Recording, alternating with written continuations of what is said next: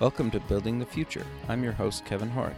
You can check out new episodes of the show every Tuesday and Thursday at 2 p.m. If you missed an episode or want to get more information about the show, please visit buildingthefutureshow.com. Welcome back to the show. Today we have Rick West. He's the CEO and co founder at Field Agent. Rick, welcome back to the show. Man, it is great to be here, Kevin. Thanks for having me back. Yeah, I'm excited to have you on the show again. You've been on kind of the radio show a couple of times, you've been on the TV show a couple of times. And why I really wanted to have you back is to kind of, I'm curious really, to see kind of how you've taken the couple products we've covered, you know, months ago, kind of see where they are now. And then I, I really want to focus on kind of, you've, you've obviously been super success, successful you know you've you've been through kind of the whole startup gamma from kind of coming up with an idea to building it to launching it to getting clients becoming profitable. Now you have like a a real business that's making money. And i, I kind of want to cover like that whole journey with you kind of maybe sure. after we cover kind of this intro piece. But but i do think for people that have that don't know who you are or what field agent or Jicco is I think we should maybe kind of give them a little bit of an overview of yourself, and then let, let's give an overview of the two companies, and then we'll get into some conversation. Does that sound good? That sounds perfect. I'm ready to go. Per- perfect, man. So let's maybe start off with kind of a bit of your background and kind of where you grew up, where you went to school, and kind of how you got to where you are now. Yeah, so so if your uh, uh, listeners are out there, if they are avid readers, they probably have heard of this book that's out and about now. It's called Hillbilly Elegy.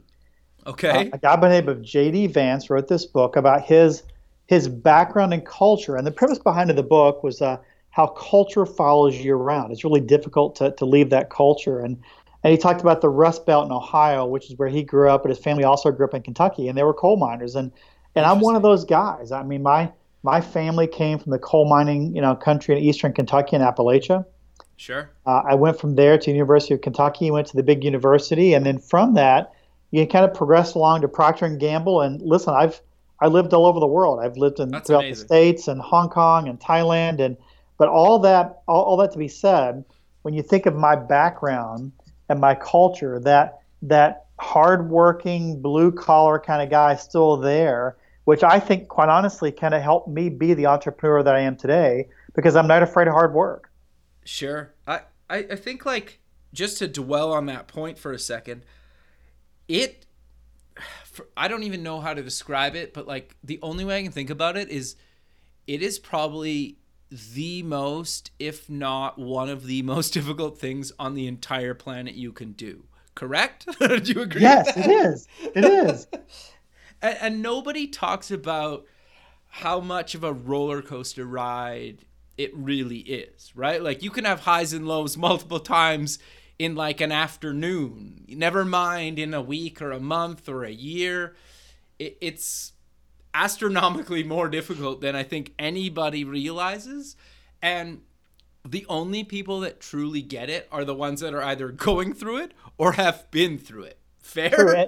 True. And there, there's something about too being uh, being somewhat flexible, but at the same time, uh, I, I, don't want to say that you shouldn't be an expert, but but sometimes for people that are really, really good at this thing, uh, it makes it more difficult for them to be able to have the, the breadth that's necessary to be the financial guy in the room, the operations guy in the room, the marketing guy in the room, the social media guy in the room, the motivator, the HR person. I mean, you, you have to be able to kind of ebb and flow with that.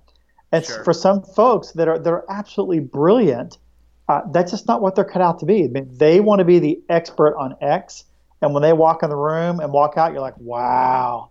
But they're not the one that you're going to say, hey, go start this with a white sheet of paper, go start this up and go run with it. So, so different people have different backgrounds that make them uniquely designed to be successful in something. That doesn't mean that that you know you, you couldn't be anything you you don't want to be, but but you're going to have a bend, right? And so my background and culture gives me that bend. When I went to P&G, uh, they definitely took me through multiple assignments and, and kept me fresh and and really helped you understand different parts of the business. And so I think I was somewhat uniquely designed to go do this. But that being said, listen, you can be 25 or, or, or 55 and, and really have the bug and can make this entrepreneurial thing work. You just have to be able to do hard work uh, and you got to be able to ebb and flow. Sure. No, I, I think that's really good advice, right? But but I'm kind of curious for people that haven't heard of kind of field agent, what exactly is field agent and kind of what do you guys do? Sure. Now, now for your listeners, I need them to think back to the pre-selfie era. I mean, that's a long time ago, Kevin. I mean, it's it's ages ago, right? This is 2009. Wow. that I mean, for, for, for some folks, are like, well, that's really a long time ago, but it's not that long ago, right? But so, yep. so in that era, you know, the, the smartphone had been out for about 18 months. Sure. Uh, the iPhone 3S was just on its way out. Uh, we, got that new phone. We are so excited because you actually had video, and again, still free selfie, no front-facing camera. That's right. Uh, but the phone had much better photo capability. Uh, you didn't have to worry about jailbreaking your phone as much. All that technology is happening, and and we were a shopper marketing, shopper research firm trying to use technology to capture information inside of people's homes and inside of stores. Sure. Um, and, and, what was happening at that time, Kevin, we were flying all over the place to capture data. We realized, gosh, maybe if someone was holding this little thing in their hand called a smartphone, not a BlackBerry, but smartphone, sure. maybe that could capture data for us. And so we took the concept of crowdsourcing, which is people everywhere all the time, this thing called technology, married the two together, and in April 2010, uh, launched an app that allowed you to capture data while you're shopping. And so if you fast forward seven years today, you know, we've got over a million downloads. We do tens wow. of thousands of transactions every single week of everyday people capturing information while they shop. It could be someone a price of a certain item. It could be a competitive set, what's on display, or tell me what uh, new item you found on the shelf. It could be how you use a product or a service. Uh, it could be you test driving a car, uh, all the way up to, hey, would you go to this restaurant and kind of check out this food and tell me what you think? So that whole premise behind of, you know, mystery shopping or sending contractors out, we disrupted that by bringing crowdsourcing and technology together. So if your listeners are out there today, uh, even if they're a startup, you know, they can literally log on to fieldagent.net today uh, put together a job and within 15, 20 minutes have data back from really anywhere in the United States and six other countries that can help them launch a product. Sure. No, that's amazing. And I, I think if people want kind of more information about an a field agent and we dive a lot deeper in, in the kind of past episodes with you and I can link those in the show notes as well. I, I think that makes a lot of sense.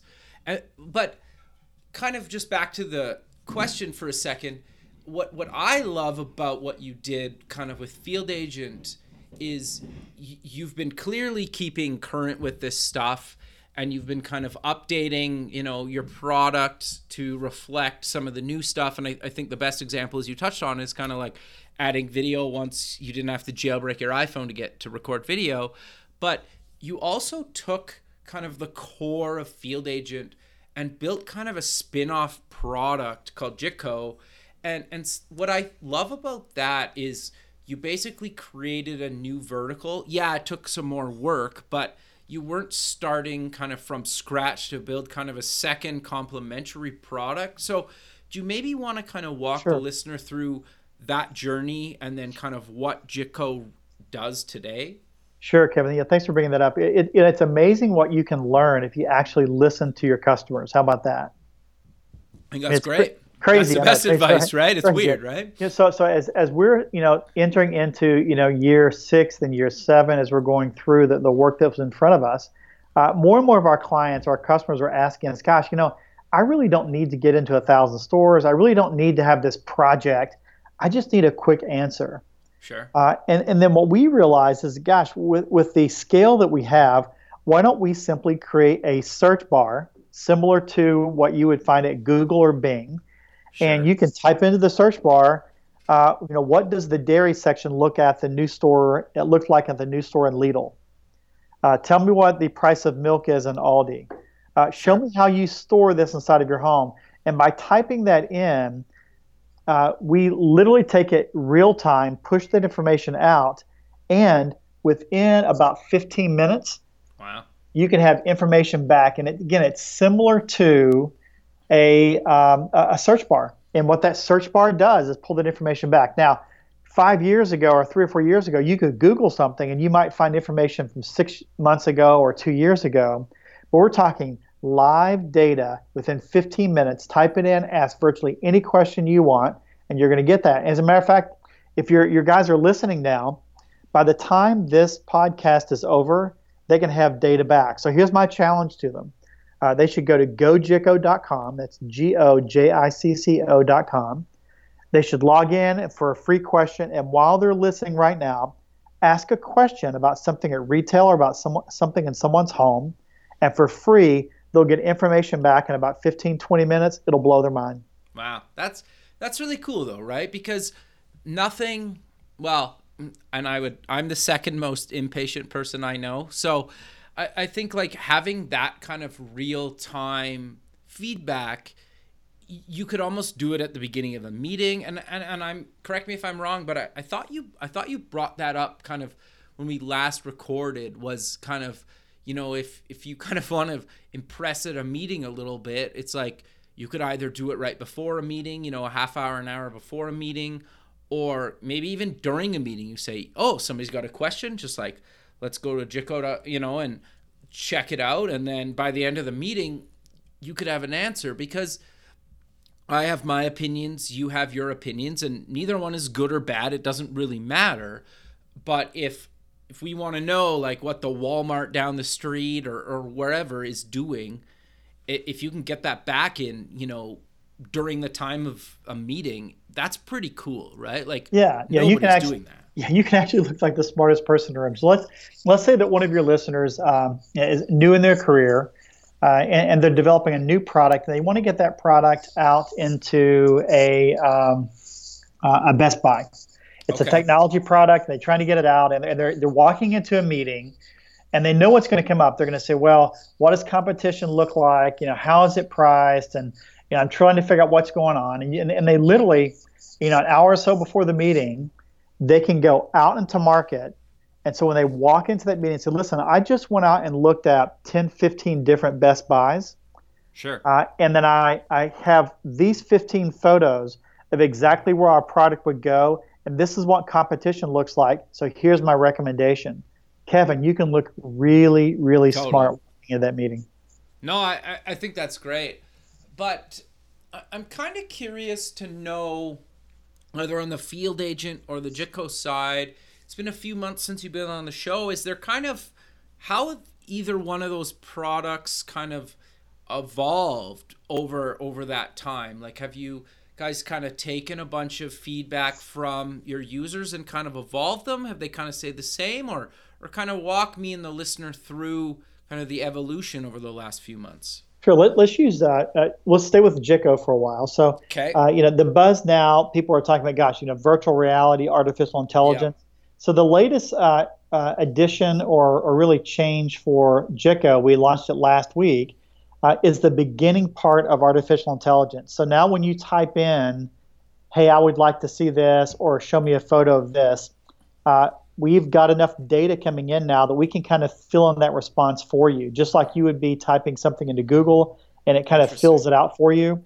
Well, we're in that process now of you typing it. By the time you finish typing, we've already got the response back to you saying, is this what you're looking for? You're like, oh yeah, that's exactly what I was going to say, but I didn't know how to say it.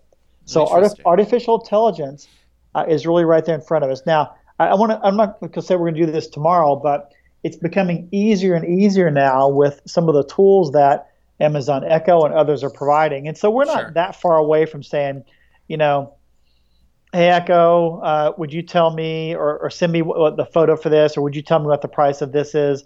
I think we're pretty close to make that voice recognition kick in as well. So we're we're moving along those lines. Wow.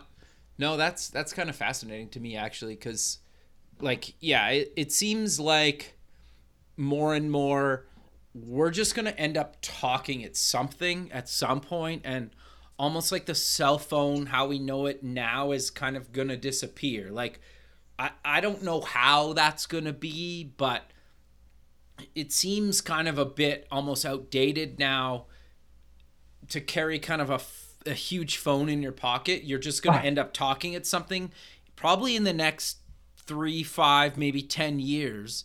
And it, whether it's like a watch you wear with a little screen or I don't know, like I know Google Glass I, I, I don't know. Did you ever try Google Glass just out of curiosity? Total yeah, tangent, but yeah, no, we, we did try that out. We kind of played around with it for a while, and here's what we were running into: is think about just the practical side of that. A, you know, battery drain, couple other things, Sure. and listen, Silicon Valley, San Francisco, they'd already outlawed the thing in bars because it was too weird. The, the facial recognition was so good that people felt too creepy. Because when I would look up and see your face, Kevin, yeah, instantly sure. I had your social media profile pop up, and it was almost too invasive. And so we said, you know, let's let that play out. Sure. Uh, you know, we worked pretty hard on uh, the watch aspect of things, but that didn't play out as well. So technology requires us to stay on top of it, but every now and then you'll have one that makes sense to go work. But Google Glasses just simply didn't pan out. Sure. No, and the the thing is that I was gonna say about that is like, I don't even really care about what it did because I thought it was kind of a cool idea. Yeah. Where I think it really fell down is like, I was too embarrassed to wear it outside of my house. Yeah. So yeah. like I don't even care what it did or how cool it was.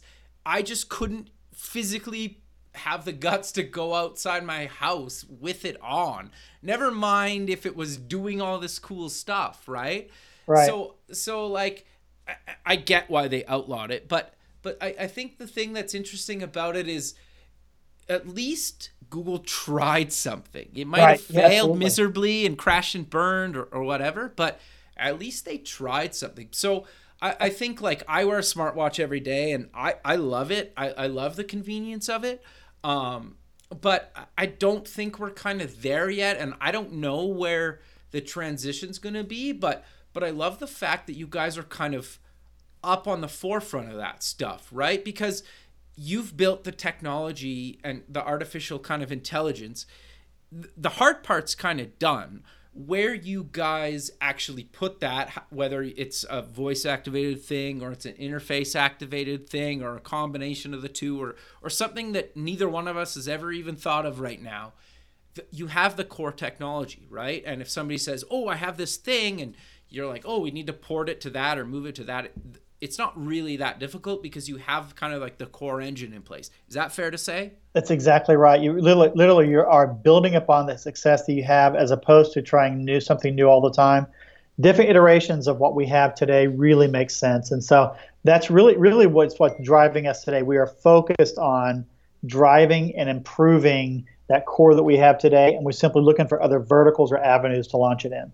Sure. So I'm kind of curious to get your thoughts on kind of a bunch of things related to just running a company, a startup, kind of a business, being kind of a startup. I, I think a lot of people, well, no, let me back up for a second.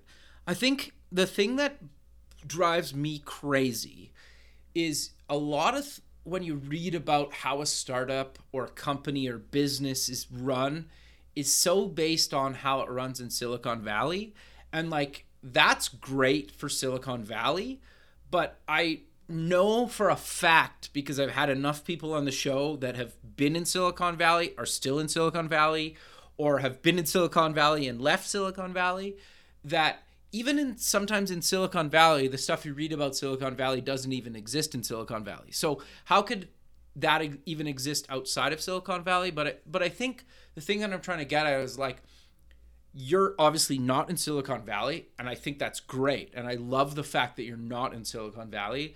So I think you can give kind of real advice and thoughts and opinions, good and bad, about what it's really like to run a company that went from nothing to a profitable business that's doing well, that's building other products based on something. And, and so I, I guess my first question to you is what do you think makes you go from being kind of a startup to a real business? Do you ever kind of lose that title? Does it matter? Does it? Yeah, yeah. cares? It, well, in some cases, I have some people on the team that uh, when they say, "Oh yeah, field agent is is a startup," it offends them. They're like, "Oh man, you know, we're we're not a startup. We're doing this." And so so we we use the the, the term we're a tech enabled company. We we're a tech Okay. company. Still sounds cool, but it's not the startup. And so so I'm going to give you the, the the best advice that I've ever been given. Love And it. it, And this started week number two uh, that we were, we're, you know, kind of bouncing this idea around. What, what do you think? I had a consulting guy that, that does executive coaching, and he's seen a lot of startups. And he's pulled, you know, me and my business partners aside. Said, "Listen, I'm going to give you this advice, and it's the only thing you remember from our meeting today. Write this down."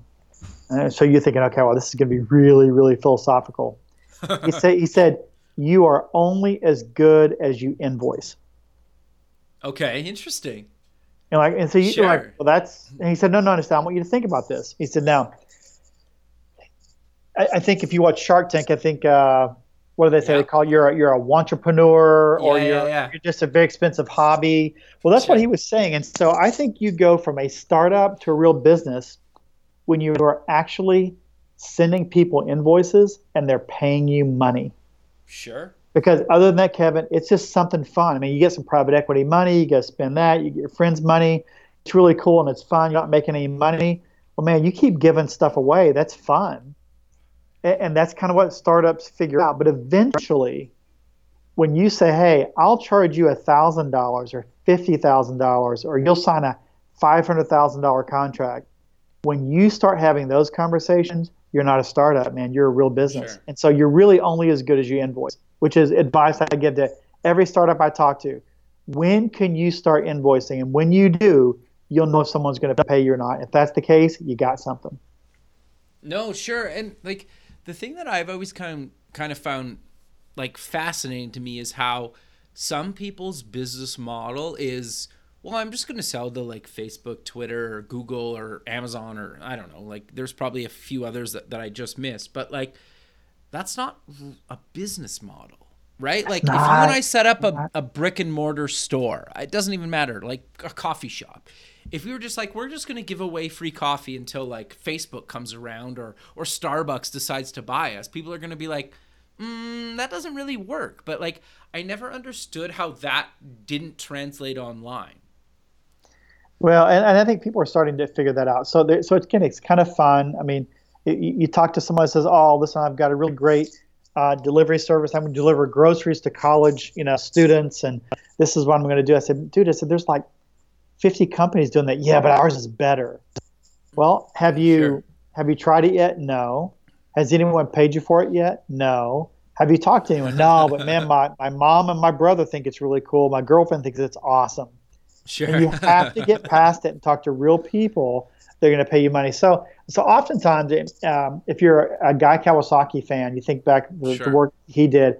You know, he talks through that all the time. Saying, "Listen, you're never going to know what people think about your product till you get it in their hands, and you're going to learn more at that point in time. So, get your MVP out.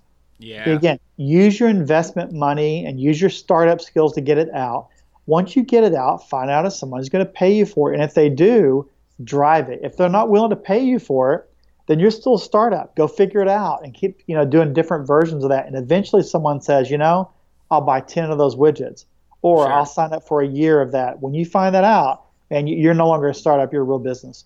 Sure. No, I, I think that's actually really good advice. And, and I always joke with people that for me, because I kind of come as the kind of creative designer kind of type, and and you know you build this prototype or you roll out this new feature and you're like you could be thinking you're like the greatest person you know designer ever and then you upload that to like usertesting.com or some other like online testing kind of platform and man it's like if you need an ego check you just upload your stuff to like a, a site like that because you will learn so fast how you're just like how can you not see the big orange button or whatever color yeah. it is right and yeah. like that person just like can't figure it out and you're like this is the simplest thing i've ever done and you're like wow you know so i, I think like it, it's such a humbling experience sometimes and it's such a crazy kind of journey but I, I think like you're right. Like you you don't you're not really a real business until somebody's willing to kind of pay for it, right? And I think Exactly. We we forget about that and like so many startups fail because I don't think they really come in it with a business model in mind, right? Yeah, yeah. And I'll tell you another thing along those lines. You think about advice to people, uh, especially those that are really deliberators, those that are just sitting in a room and they keep doing you know version after version you know, there's something to be said for just making it happen. I mean, just launch it. I mean, sure. the last thing you want to be is that guy in the room that says, you know, I had that idea years ago, but you know, I had it before you did, and I, I thought it was a really good idea, but I just didn't get around to it. So, you know, I, it was really my idea first. I'm like, whatever. Listen, you sure. have to make it happen. And so, so sometimes you just have to push go. And so that's the second thing I would tell people is that yeah, you know, I, I think I've got a good idea. Man, just just go do it. I mean, how much damage can you cause? Virtually none. Are you going to be embarrassed? No. How hard is it going to be? Sure, it's going to be hard, but just go out there and get the product out, get the service out, see what people think, and then get it out of your head as a stupid idea or as an amazing idea. So you've got to just make it happen. No, I, I think that's really good advice. But one thing that I've always thought that's kind of worked really well for me, and I'm curious to know your thoughts on this, is if if you roll out something very early on that's maybe rough, maybe even a little buggy, if you put it in kind of a few maybe maybe favorite customers isn't necessarily the right term, but kind of a few select customers that you know and trust that like your product. And if you say, you know, I, am tr- testing out this feature, it, it's not even beta yet, it's maybe pretty alpha. Um, I think it's a good idea, but the team doesn't, or, or vice versa, or some people, it, it doesn't really matter. You put it out to them and you say, like, give me your honest thoughts. Like, you're not going to offend me, don't really care. Just tell me how it what you think. And when you have kind of they'll give you their feedback good bad or other. It doesn't really matter. But the point i'm trying to get is like you if you have these people that are using your product that are paying for it and if you give them almost the ability to help build the future of the product by even giving them kind of a buggy version of something and they get to give feedback it's almost like you're building more loyalty because they feel like they're actually a part of building the product. Have you found that in kind of your experience with, in kind of this game? I, I really have, Kevin. And, and so if you look at Jicco for us, when we were getting ready to launch it, uh, we went out to about 10, you know, okay. really good clients, ones that we trusted. And more importantly, ones that were really engaged with our product and said, okay, to your point, a little bit buggy. If it doesn't reload, don't worry about it. we need your perspective. Now, here's what's interesting with that. All of us have that inner entrepreneurial thing where you want to launch something. Sure. A lot of us just simply don't have the opportunity. So those 10 people I'm talking about uh, were in companies that they simply, you know, were never going to be able to do something like Jicco. So it actually allowed them to feel like they were part of a startup for two or three weeks. It was sure. fun. We sent them things at night. They were engaging. They did print screens. They wrote stuff up.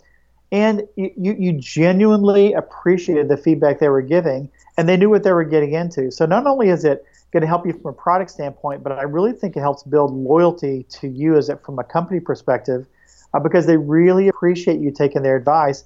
And it, it's kind of cool to be a part of because not everyone can jump out and quit their job tomorrow and go do this. Sure. Well, and some people don't want to too, right? Yeah. But they want that kind of few minutes or few weeks of kind of feeling like they're a part of a startup, right? And I, I think that's kind of great.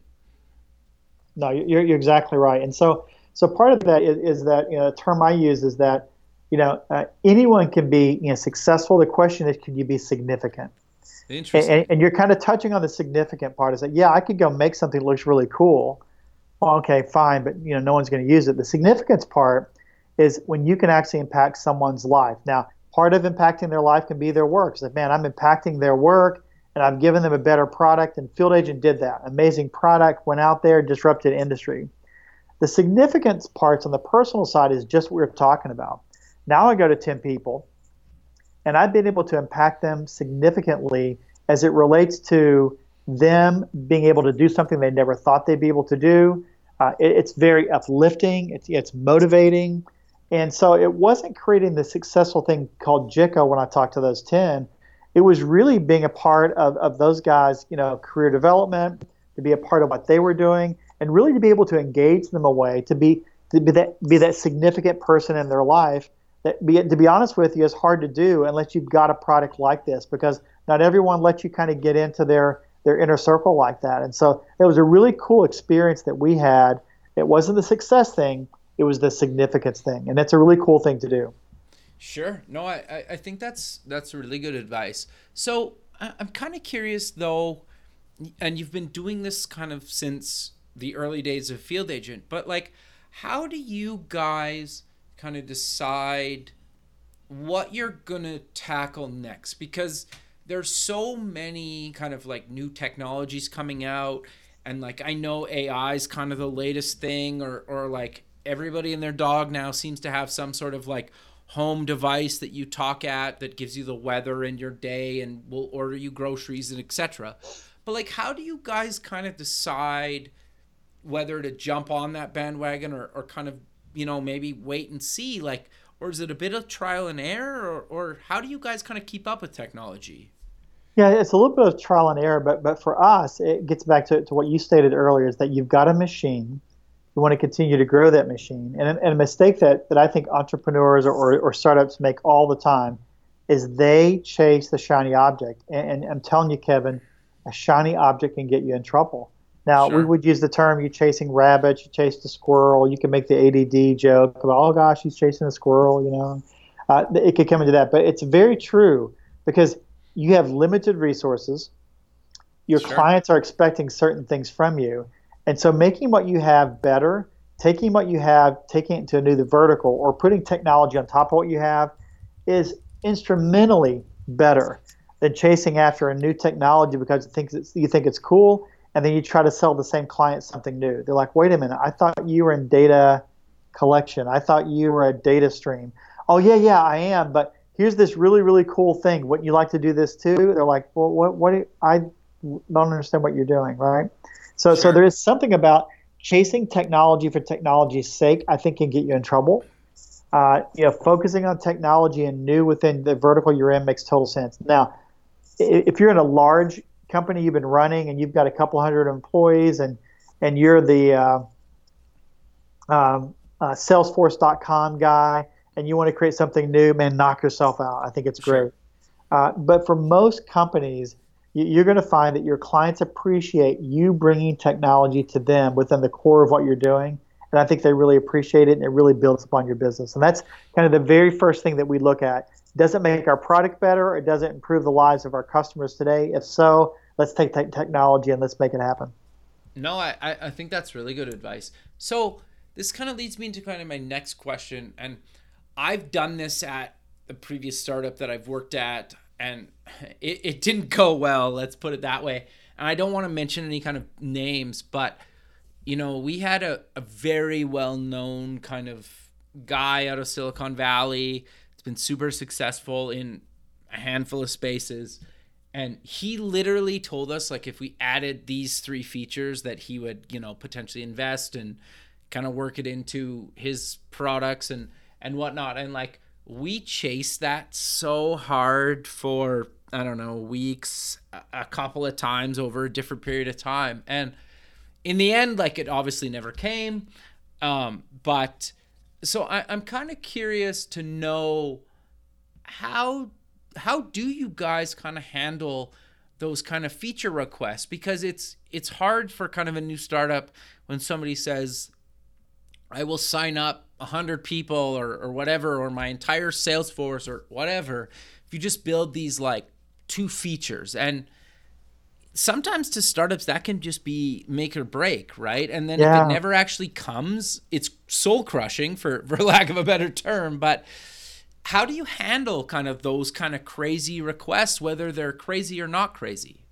Yeah, there's there's a balance in there, and so for for us, if I go back to our early days, to your point, you would do just about anything to get any client to say yes to something, right? Sure. You just chase it, you know, blindly to go do that. So, so there are some bets. There's some puts and calls that you have to make. I, I tell you, as you transition a little bit, the way we do this today is that, um, you know, we've always got a list of, you know, products or or projects or, or enhancements of things our clients are looking for. And we're at the, sta- the stage today that we use terms like co-invest. It's listen, we're absolutely going to go down this path. Uh, I'm not asking you to invest any money in our product because that makes no sense at all. But that being said, you know, I need a purchase order for this. I need to be able to, to see the, the money in front of me. I don't need you to, to write me a check, uh, but I need some skin in the game. And, there have been some clients that are like, well, I don't know. And listen, Kevin, they're never going to do it. Sure. If they're not going to do it right? then, right? Right. Like, what do they care? Right. Because you got to think it's skin of the game for them. Again, talk to a larger company to ask them for 10, 20, 50, $100,000 up front is really, really hard. To tell sure. them that you like to have a purchase order with intent to go do this, that's totally within the, the, their scale of what they can do, within their sure. approval level. They can make that happen, and that's skin again. Now they still could cancel that, but that's a really good, you know, good faith step forward. And so we've used that model, if you will, that's to make that happen. Uh, okay. The other thing is we, we've done some joint things, which is, hey, yeah, I'm going to go do this. And so we get in front of a client with them, their client, and their client says, oh, I love this too. And so it kind of puts them on the hot burners as well. Well, you better do it now because you just told your client you're going to do it. Oh, interesting. Uh, that's, that's, another approach that you can take. But it's all about getting some form of skin in the game. And you're going to know from your client's perspective what they can and can't do. But it's not always money. It's, it's okay. some form of commitment that you can get. Now, again, it still could fall through, but at least you've done your due diligence. You've got commitment up front. And I think that's a very fair business transaction to have uh, with your client is to have them put some skin in the game. No, I, I think that's really good advice. And actually, I never really thought about kind of the purchase order side of things, right? Like, it's not no money's been exchanged. I haven't really paid for the development of that feature, but or or getting them in front of the client and getting their client to commit. That's interesting. Yeah, yeah. I, I think the thing too that people need to think about is you almost need to be like super creative with this stuff, right? Because it, it's like I, I don't know. Like i think the illusion that a lot of people I, i've kind of had that have kind of come and asked me questions about this stuff is like everybody has their insecurities no matter how successful they are or aren't and everybody kind of decides well that a decision right and it may pay off it might not pay off it might not even really matter but like at the end of the day, you kind of need to make these kind of judgment calls and be creative about kind of different ways to come up with this thing, right? And you, you might try it once and you might build the feature and then you don't get the client. And then the next time you're like, okay, well, I want like a purchase order that when we roll this out, that we're, we're going to get that $10,000 or whatever. I don't know, whatever the number is, right? So yeah. I, I think that's really good advice. Yeah. And, and what you'll find as, as your listeners are thinking through this, like, gosh, you know, with this client, I think they'd be willing to commit to this. And if they did that, then I'm willing to put my resources into it. Uh, and, and, listen, you find out a lot about people and you find out a lot about clients when either they, you know, re- renegotiate on that or they make changes on it, and maybe they're not the right client for you anyway. Uh, but at least sure. it's it's a fair way to have the conversation, and I, and I think that the no client would be upset in me having that conversation. Sure. So how do you, how have you dealt with in the past like a difficult client or kind of a client that isn't necessarily or thinks that what they bought isn't exactly what you guys provide because I think that's got to be a an that's got to be an issue that that any startup struggled with, right? Right, right. You know, for us, we have a, a mantra with our account managers: "Don't live in the gray."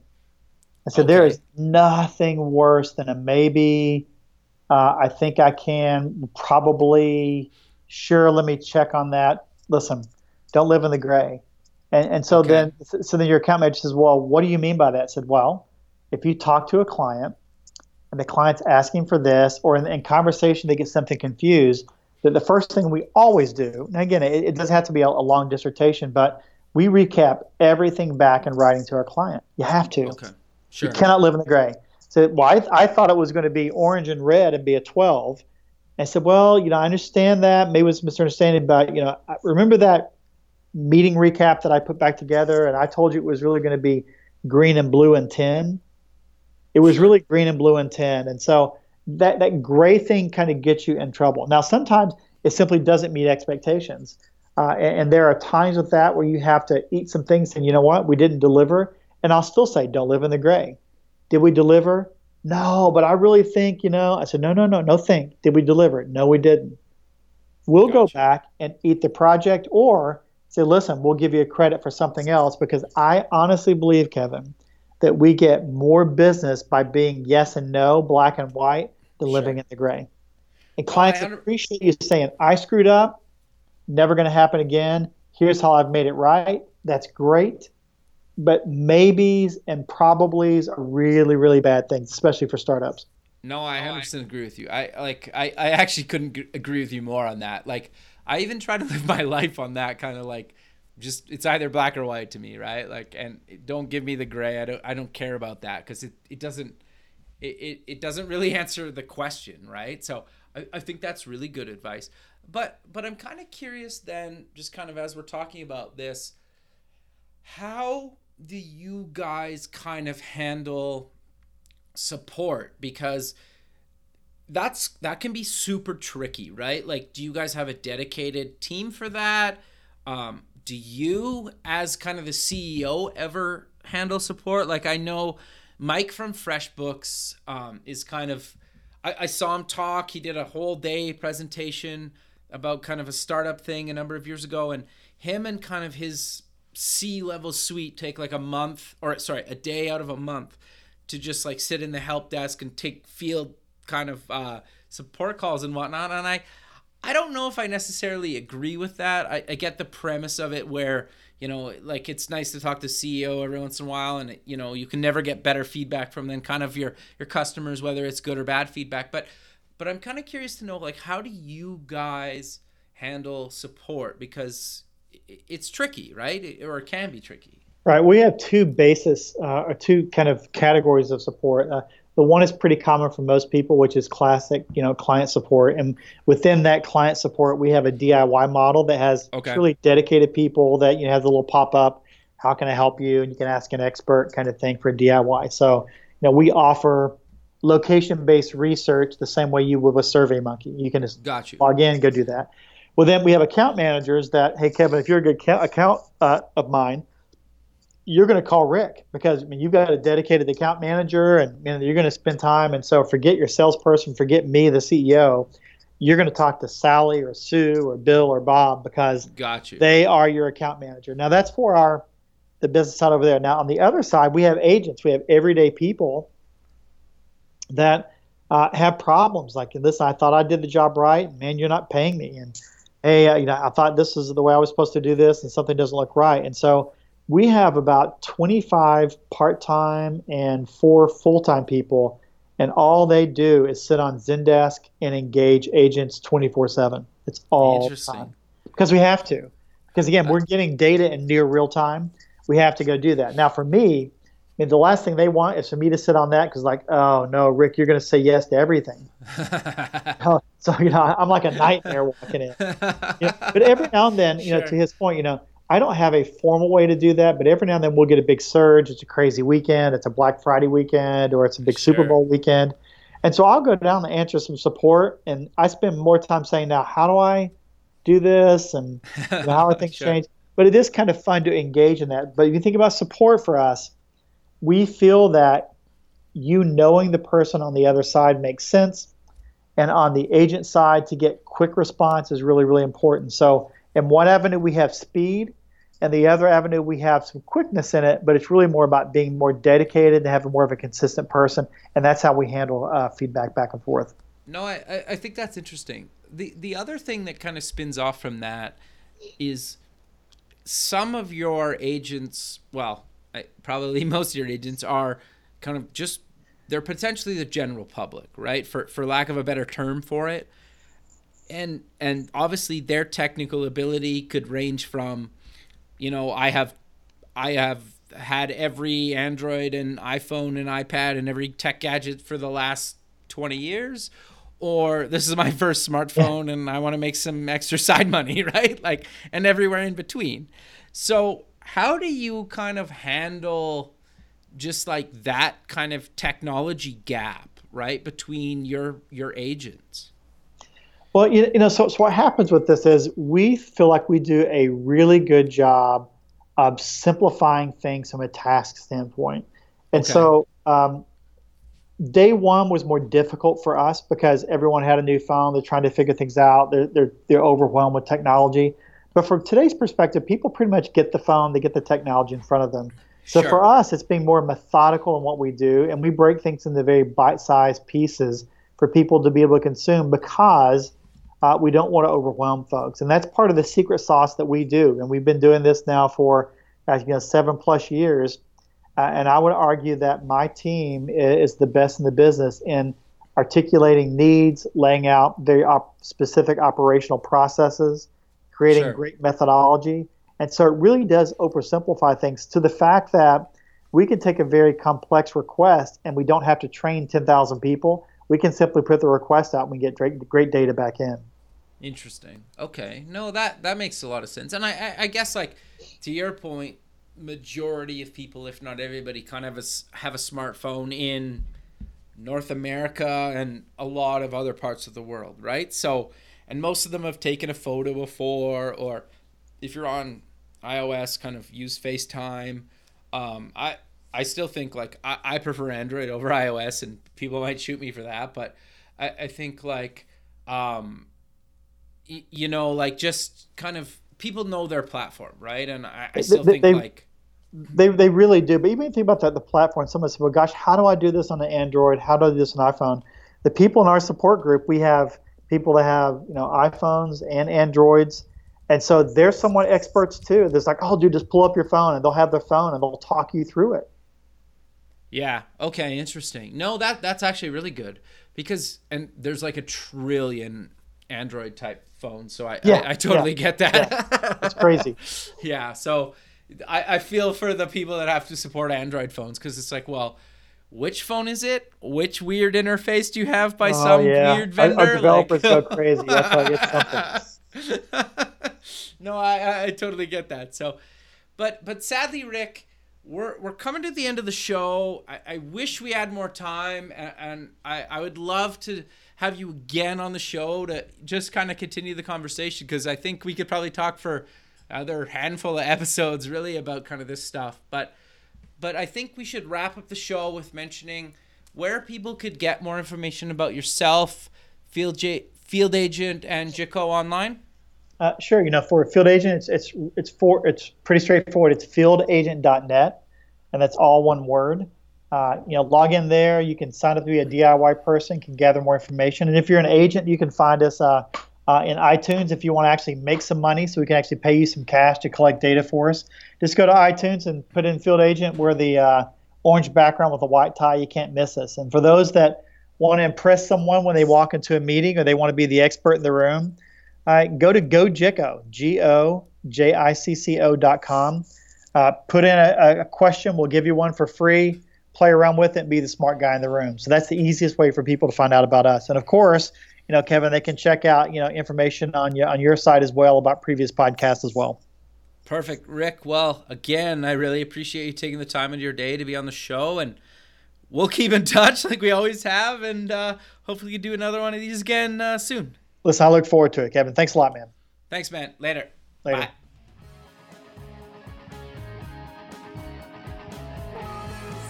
Thanks for listening. The music for the show is done by Electric Mantra. You can check them out at electricmantra.com and keep building the future.